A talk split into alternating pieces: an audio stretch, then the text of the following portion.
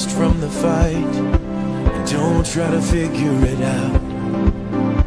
Just listen to what I'm whispering to your heart. Cause I know this is not anything like you thought. The story ought to be. I feel like the end has started closing in on you, but it's just not true. There's so much of the story that's still yet to unfold. And this is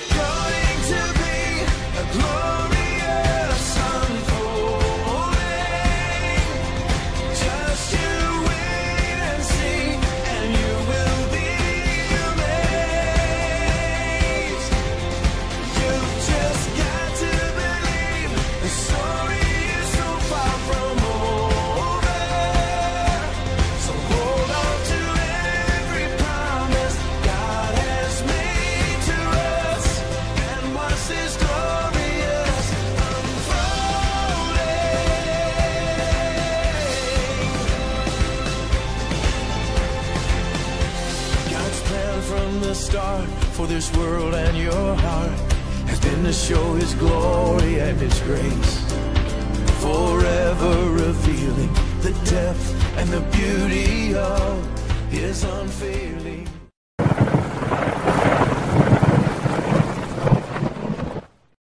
시편 30편 6절 내가 형통할 때 말하기를 영영이 유동치 아니하리라 하였도다.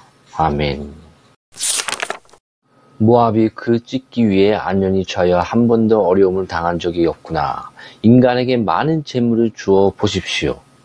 그의 배에 계속해서 풍성한 화물을 싣고 집으로 돌아오게 해보십시오.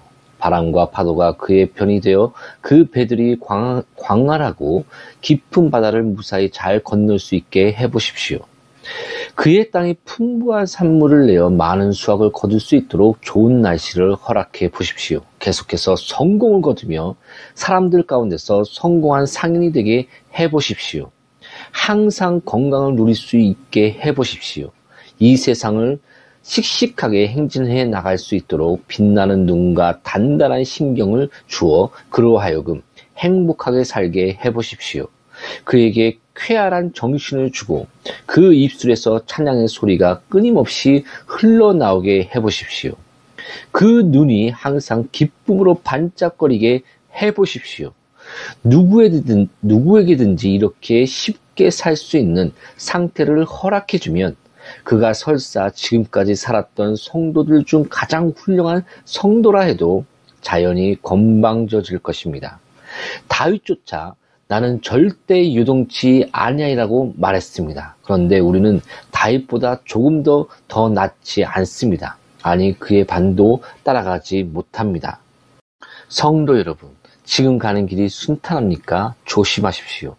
가는 길이 거칠고 짓밟고 가야만 합니까? 오히려 그로 인해 하나님께 감사하십시오.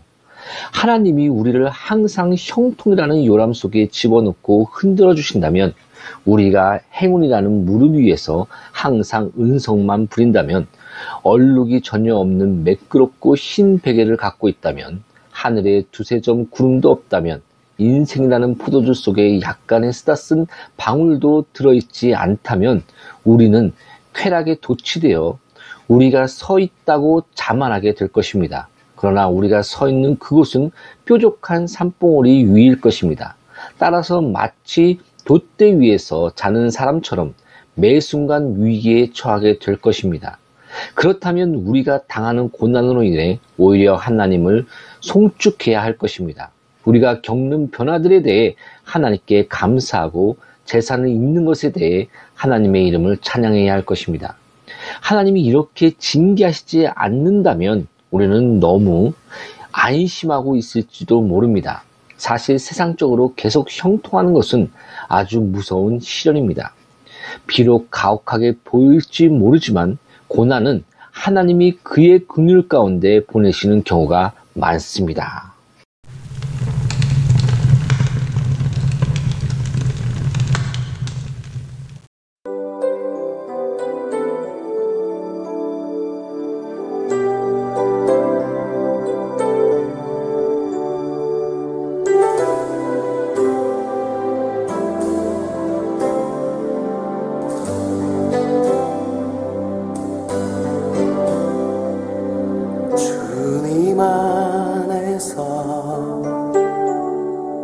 amor.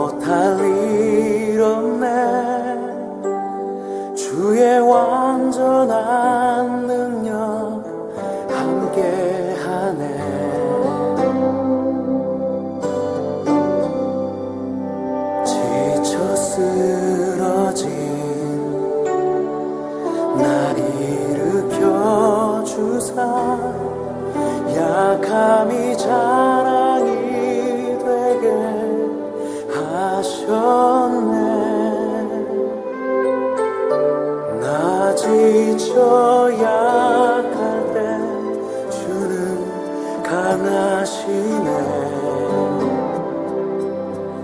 내 지.